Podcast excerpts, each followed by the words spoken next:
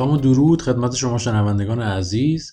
با قسمت هفتم از پادکست رادیو مدیر در خدمت شما هستیم.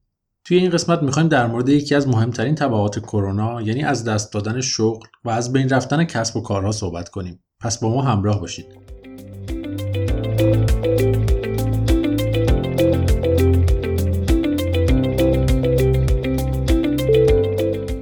از دست دادن شغل برای خیلی سخته. آدما با از دست دادن شغلشون خیلی چیزها رو از دست میدن. تا حدی که ممکنه حتی نتونن از پس مخارج زندگی خودشون و خانوادهشون بر بیان. اما جدایی از این مسائل اون چیزی که بیشتر از همه سخته کنار اومدن با استرس و فکر و خیالهای بعد از بیکار شدنه. همکارایی که باهاشون روابط نزدیک و عاطفی برقرار کردیم پروژه‌هایی که روی اونها کار می‌کردیم محل کارمون و خیلی چیزهای دیگه که بخش بزرگی از وجودمون رو بهش اختصاص دادیم همه با ترک کار از دست میرن. و به طبع اون احساساتی مثل خشم، ناراحتی و اندوه به ما غلبه می‌کنه. اما شاید مهمترین تاثیر از دست دادن شغل روی هویت ما باشه.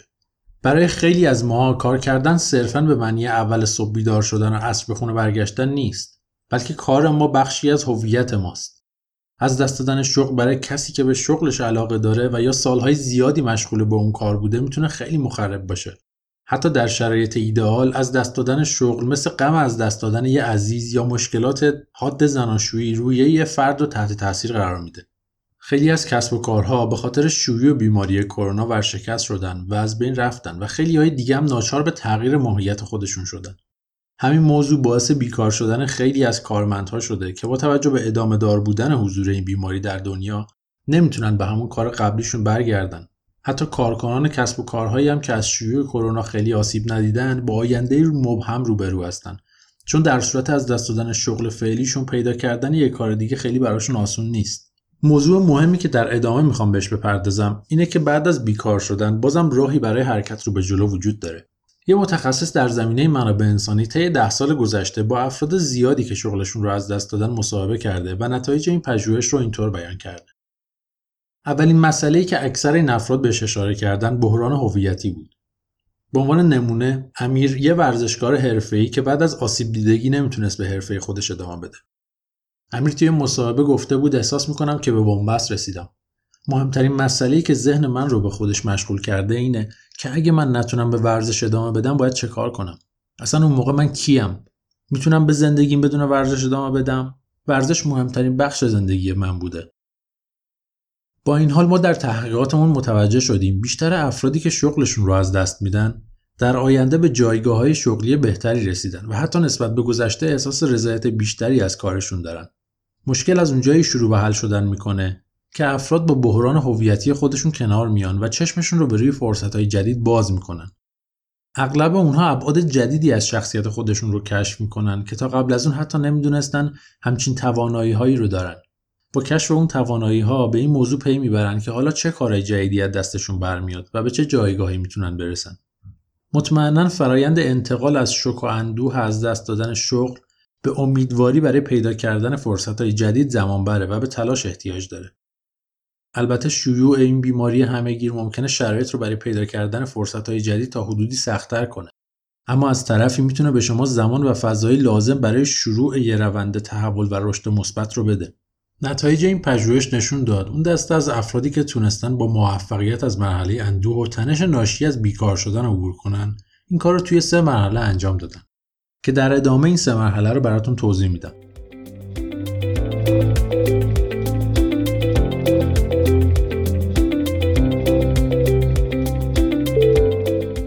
مرحله اول کنترل احساساته. زمانی که ذهن شما با افکار مختلف و احساسات شدید درگیره درست فکر کردن خیلی سخت میشه. چه شما توی فکر برگشت به کار قبلیتون باشین یا اینکه دائم با آینده مبهم فکر کنین یا هر چیز دیگه. اولین قدم اینه که به احساسات خودتون غلبه کنین و کنترلش رو در دست بگیرین. البته اینجا منظور بیشتر مدیریت کردن احساسات نه اینکه کاملا بخواید احساساتتون رو حذف کنید. برای انجام این کار بهتره با برادر خواهر یا یه دوستی که همیشه از شما حمایت می‌کنه صحبت کنین.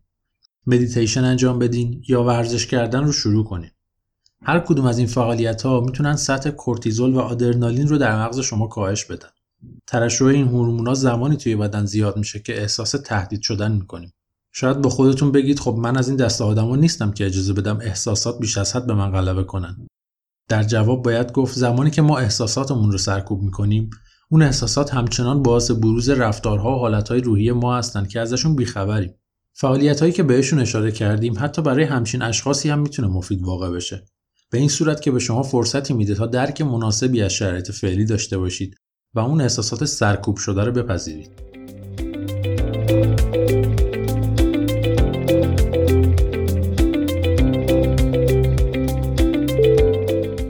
مرحله دوم معنا بخشیه.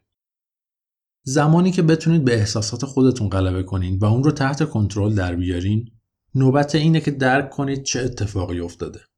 چرا این اتفاق افتاده و معنیش چیه؟ روانشناسا به این کار میگن معنا بخشی یا سنس میکینگ. این کار می‌تونه به شما این حس رو بده که شرایط تحت کنترله. به خصوص اگه این مسئله براتون خیلی بحرانی و ناگوار باشه. تحقیقات نشون دادن که معنا بخشی می‌تونه برای رسیدن به آینده مثبت و رشد فردی خیلی کمک کنه. زمانی که اشخاص روی فهم اشتباهاتشون تمرکز کنن، چشمشون به روی ابعاد جدیدی از شخصیتشون باز میشه و می‌تونن متوجه بشن که کجاها نیاز به تقویت یا اصلاح داره. خیلی از افراد با انجام فرایند معنا بخشی تونستن مهارت‌ها و تجارب مشاغل قبلیشون رو توسعه بدن و نسبت به توانایی‌ها و مهارت‌های خودشون آگاهی بیشتری پیدا کنن. و از اون به عنوان مبنایی برای پیدا کردن یه شغل جدید استفاده کنن. مشارکت کننده های این پژوهش با این کار تونستن تو پیدا کردن شغل مشابه شغل قبلیشون موفق عمل کنن و حتی در بسیاری از موارد با درک پتانسیل و توانایی هایی که داشتن خودشون رو برای انجام کارهای جدید آماده دیدن و به این صورت وارد یه field کاری متفاوت شدن. به طور مثال مجید که یک کارشناس بازرگانی بود به توانایی خودش برای تجزیه و تحلیل شرایط کسب و کارها آگاهی پیدا کرد و بعد از گذراندن دوره های آموزشی MBA و DBA الان به عنوان یک مشاور موفق در زمینه استراتژی های برند و توسعه کسب و کار مشغول فعالیته.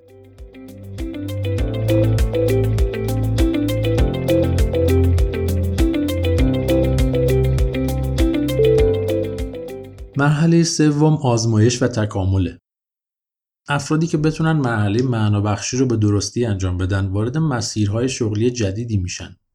افرادی که بتونن مرحله معنا بخشی رو به درستی انجام بدن وارد مسیرهای شغلی جدیدی میشن و با آزمایش کردن کارهای مختلف می‌تونن برای خودشون زندگی کاری جدیدی رو رقم بزنن. این کارها می‌تونه کمک کردن به یه دوست استفاده از چند دوره آموزشی یا پذیرفتن یه شغل جدید باشه. انجام این آزمایش ها و کارهای مختلف به عنوان یک کاتالیزور عمل می‌کنه و باعث میشه دنیای جدیدی به روی فرد باز بشه. علاوه بر این به دست آوردن تجربه های مختلف باعث رشد شخصیت شما میشه. بعد از مرحله بخشی باید از خودتون بپرسین من چه توانایی هایی برای انجام اون شغل داشتم که می‌تونه برام در آینده مفید باشه. از کدوم توانایی هم نمی‌تونستم استفاده کنم. چه مهارت های جدیدی دوست دارم یاد بگیرم. از شغل قبلیم تا چه اندازه لذت می بردم. شغل قبلی من تا چه حد با توانایی ها و مهارت های من تطابق داشت. و در مورد شغل بعدیم چه مواردی رو باید تغییر بدم. ببینید ما برای تغییر شغل، تغییر field کاری یا سبک زندگی نباید منتظر شرایطی مثل شیوع کرونا باشیم. برای خیلی از آدما بزرگترین چالش در ایجاد تغییر داشتن زمان کافی و یه ذهن آروم برای فکر کردنه و در نهایت به دست آوردن شجاعت برای انجام اون تغییر. پس اگه شما هم به خاطر شیوع این بیماری بیکار شدین بهتره بشینید و به این فکر کنید که من کیم از زندگی چی می‌خوام؟ شاید این بهترین فرصت باشه تا بتونید وارد یه مسیر شغلی جدید بشین و شغلی رو پیدا کنید که حتی براتون از شغل قبلی بیشتر لذت بخش باشه. خیلی ممنون از اینکه به قسمت هفتم از پادکست ما گوش دادید. لطفا صفحه رادیو مدیر رو در اینستاگرام دنبال کنید و نظرات خودتون رو با ما به اشتراک بذارید.